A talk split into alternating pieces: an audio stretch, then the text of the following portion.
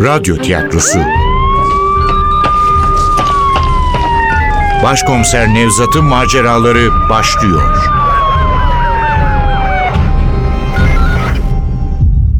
Kırlangıç Çığlığı 8. Bölüm Eser Ahmet Ümit Seslendirenler Başkomiser Nevzat Nuri Gökaşan Ali Umut Tabak Şaşı Münir Berk Avcı Recai Arda Aydın Efektör Cengiz Saral Ses Teknisini Ozan Akıncı Yönetmen Ogün Yağcı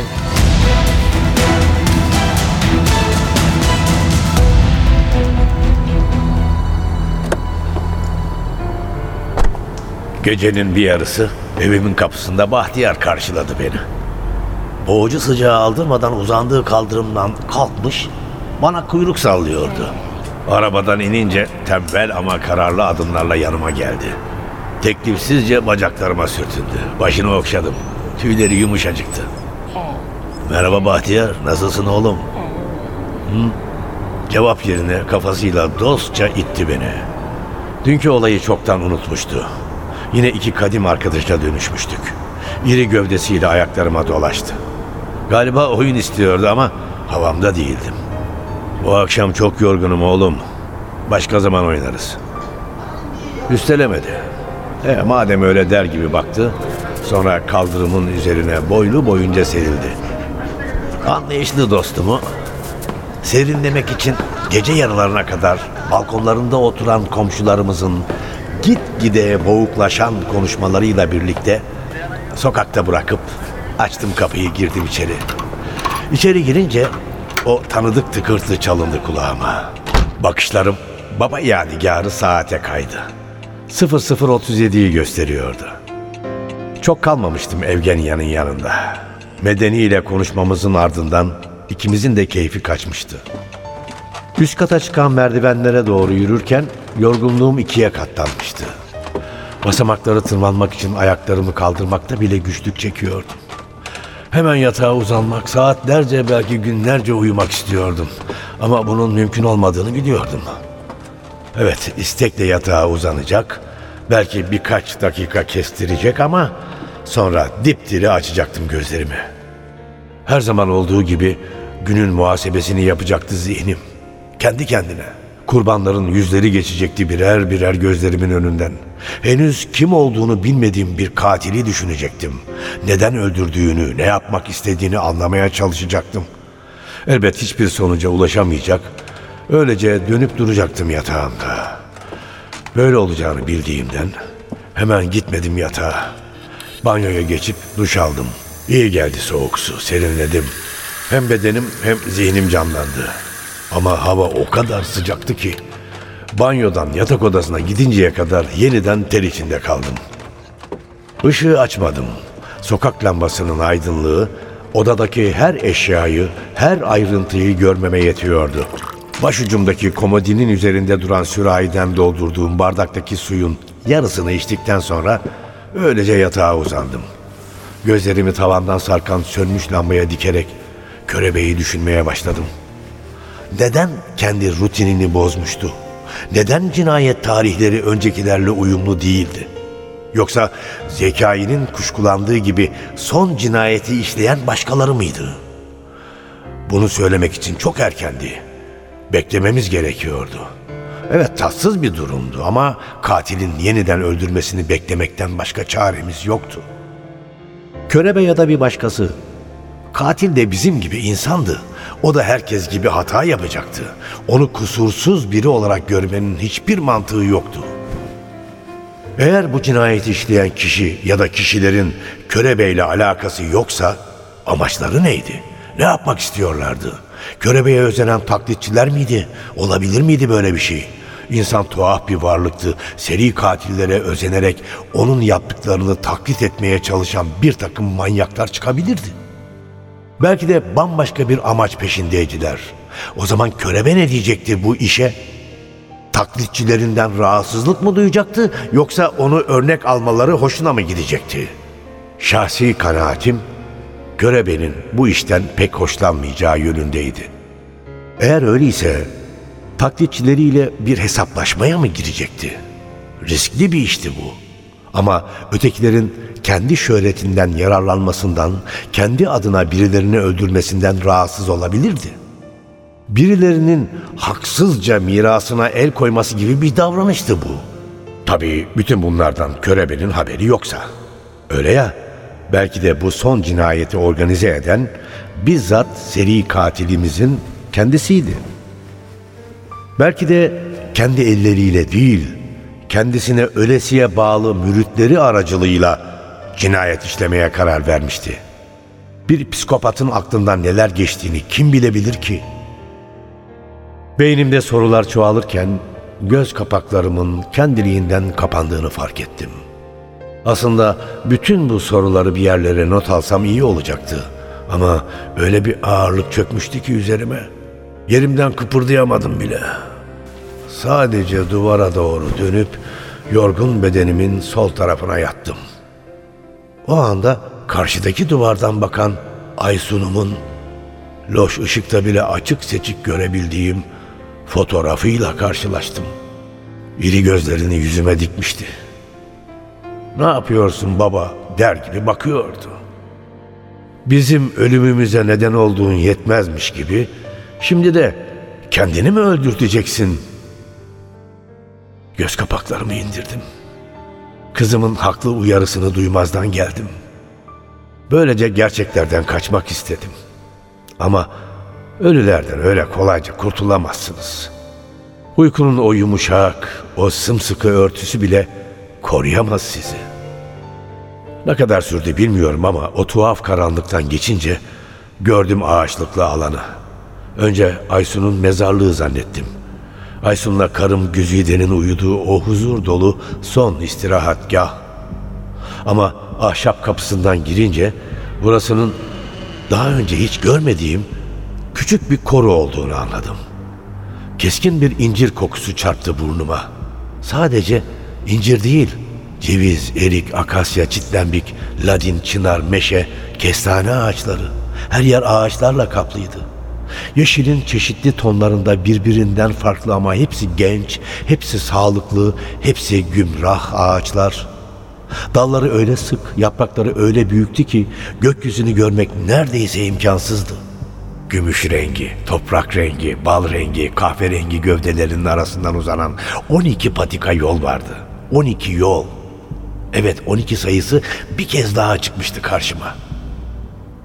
12 yol. Genişçe bir meydana açılıyordu. Meydanda bir çocuk bahçesi vardı. Salıncaklar, kaydıraklar, tahtaravalliler, küçük köprüler, küçük evler hepsi ahşaptı. Hatta kum havuzunu çevreleyen çitler bile ahşaptan yapılmıştı. Ama nedense insanda kasvet duygusu uyandırıyordu bu güzel park. Nedenini anlamakta gecikmedim. Tek bir çocuk bile yoktu ortalıkta.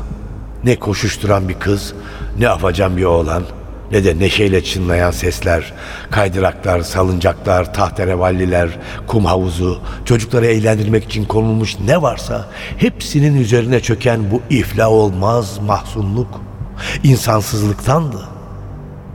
Sadece insan sesi değil, ne bir kuş cıvıltısı, ne dallarda gezinen sincapların gürültüsü, ne yapraklara dokunan rüzgarın uğultusu. Çıt çıkmıyordu koca meydandan. Ben ki şehrin kalabalığından, gürültüsünden sıkılıp kendimi kırlara, sessiz köşelere atmaktan zevk alırdım. Ama şimdi bu ıssız yeşilliğin ortasında içimde büyüyen o tuhaf ürküntüyle öylece kala kalmıştım. İşte o anda gördüm çocuğu.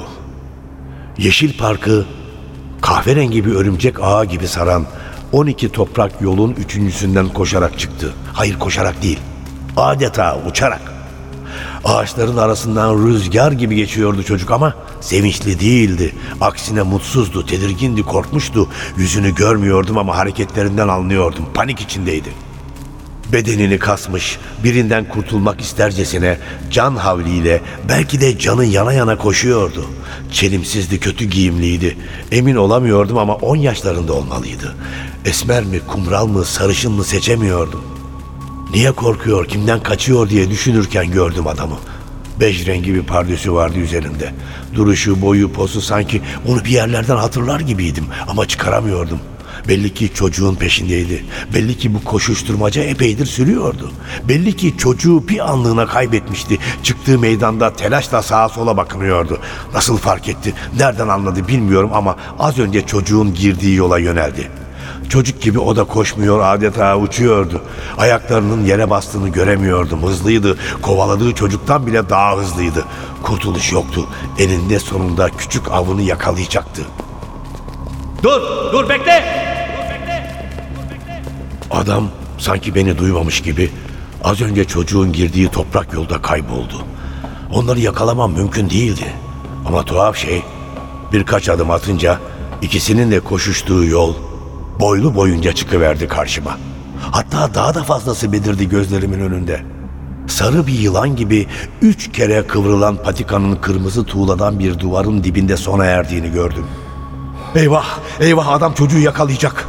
Nefesimi toparlayıp bütün gücümle duvara koşmaya başladım. Adam çocuğu yakalamadan onlara ulaşmalıydım.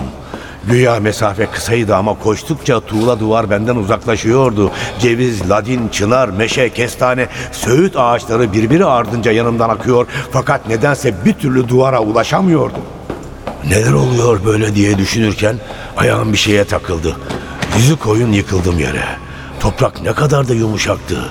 Toparlanmaya çalıştım, doğrulmak istedim. Birilerinin tenine dokundum.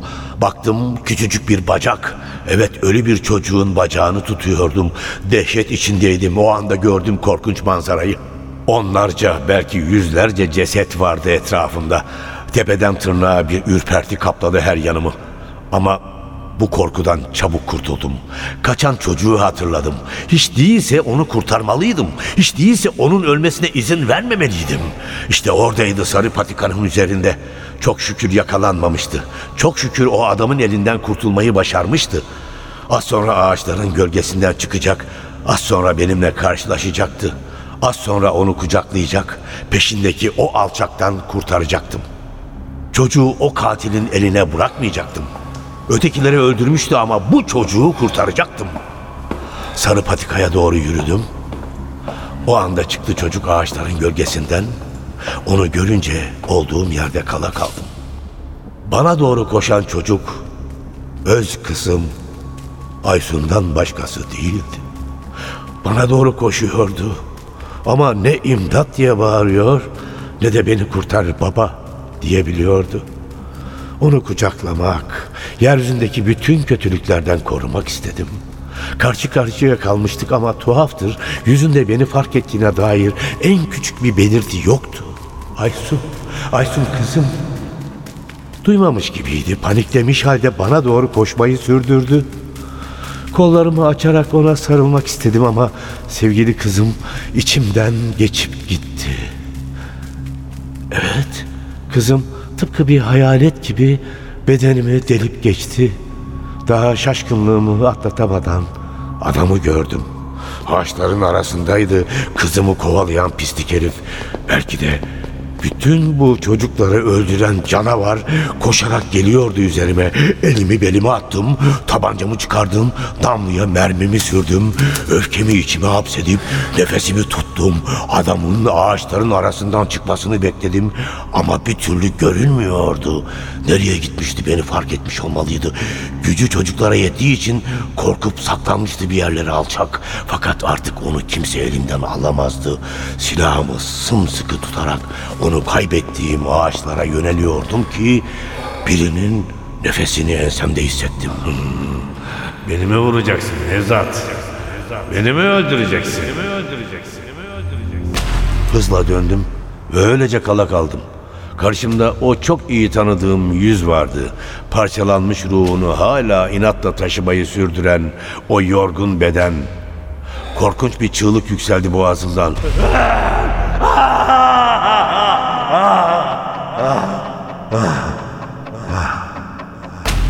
Bezgin bir gülümsemeyle yüzüme bakan o adam benden başkası değildi.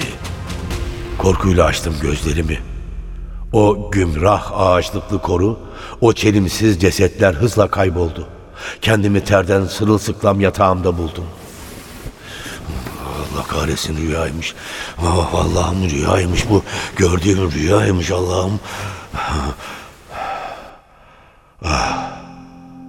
Ama başımı çevirince Aysun'umun iri gözleriyle karşılaştım yeniden. Ne yapıyorsun baba der gibi bakıyordu hala. Bizim ölümümüze neden olduğun yetmezmiş gibi. Şimdi de kendini mi öldürteceksin? Fahar el Kutubu. Fahar el Kutubi. Şişli'de çalışıyormuş dediniz değil mi başkomiserim? Amcasının ismi Medeni'ydi değil mi? Evet evet medeni. Benden yardım isteyen de o. Tamam işte burada. Ne yalan söyleyeyim. Size mahcup olacağımızı zannetmiştim başkomiserim. O kadar çok kayıp çocuk var ki. Suriyelilerden bahsediyorum. Allah sizi inandırsın her gün dilekçe yağıyor. Hangi biriyle uğraşacağımızı şaşırdık. Sizi buraya kadar yormamın sebebi de bu. Olanı biteni kendi gözünüzle görün diye. Sizden saklayacak değilim. Bazı kayıp dilekçelerinin işleme konulmadığı bile oluyor. Ama sizin çocuğunki öyle değil. Fahar el Kutubi tam üç gündür kayıpmış. Ama bir gün önce rapor edilmiş. Amcası dilekçe vermiş. Bir dakika bir dakika. Medeniye dün mü başvurmuş? Evet burada yazıyor. Ee, 5 Haziran Cuma günü saat 10.13'te dilekçesi işleme konulmuş. Niye? Ne oldu ki başkomiserim? Yok yok yok bir şey. Sen çocuktan haber ver. Aslında fazla bir malumat yok. Çocuk Şişli'de bir pastanede çalışıyormuş. Türkiye çapında zincirleri olan bilindik bir pastane. Ama o akşam işten dönmemiş. Bunları zaten biliyorum Münir. Amcası anlattı. Asıl bundan sonrası mühim. Siz ne yaptınız onu merak ediyorum. Fahar hakkında bir bilgiye ulaşabildiniz mi? En son kiminle görüşmüş? İşten çıkarken yanında kim varmış? Yok. Burada öyle bir kayıt yok. Ah, Şimdi anlarız başkomiserim.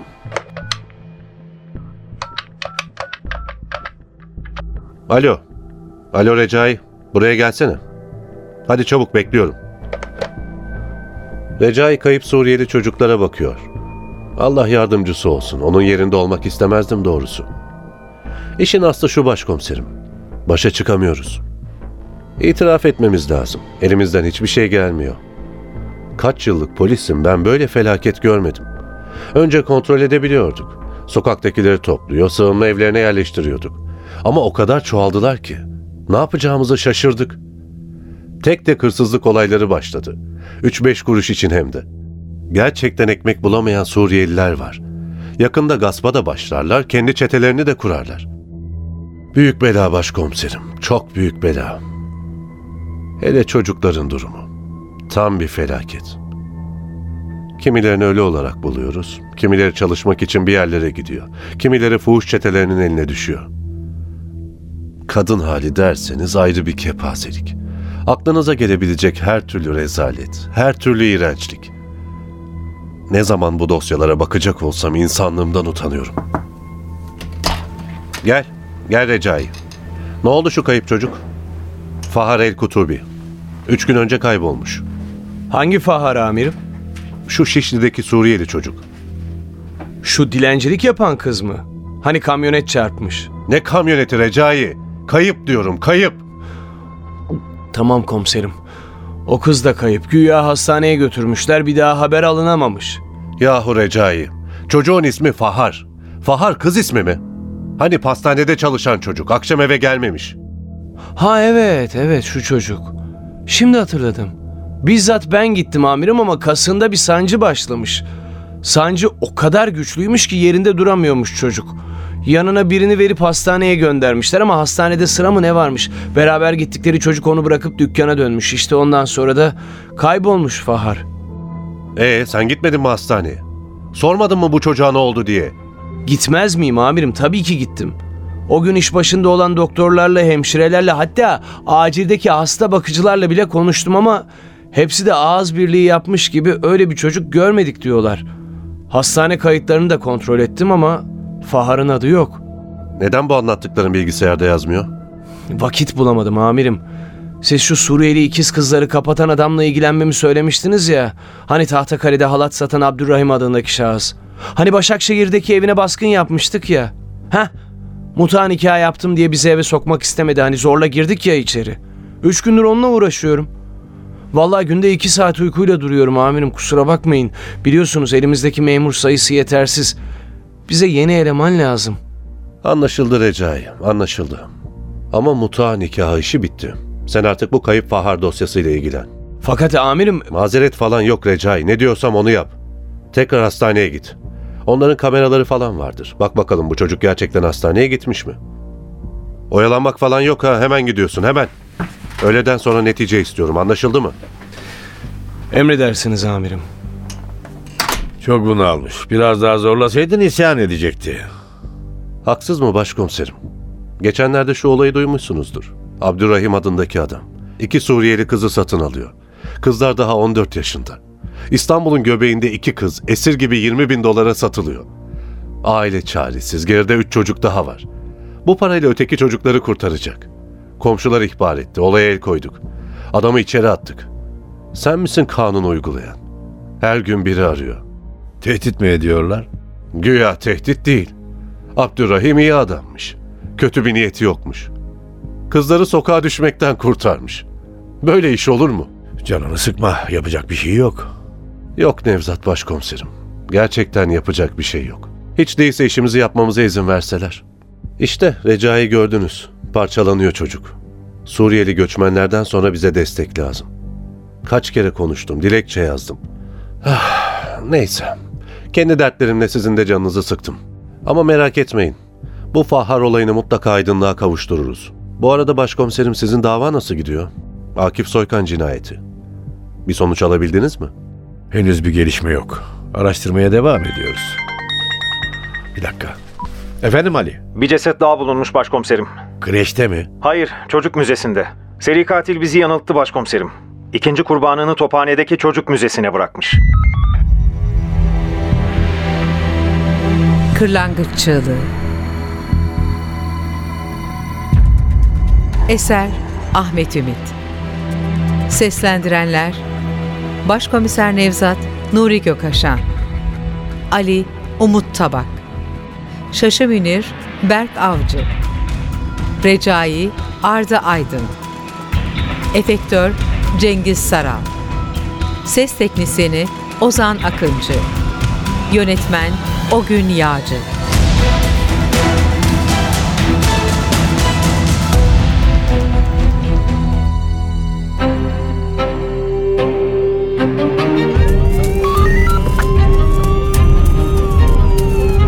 Radyo tiyatrosu Başkomiser Nevzat'ın maceraları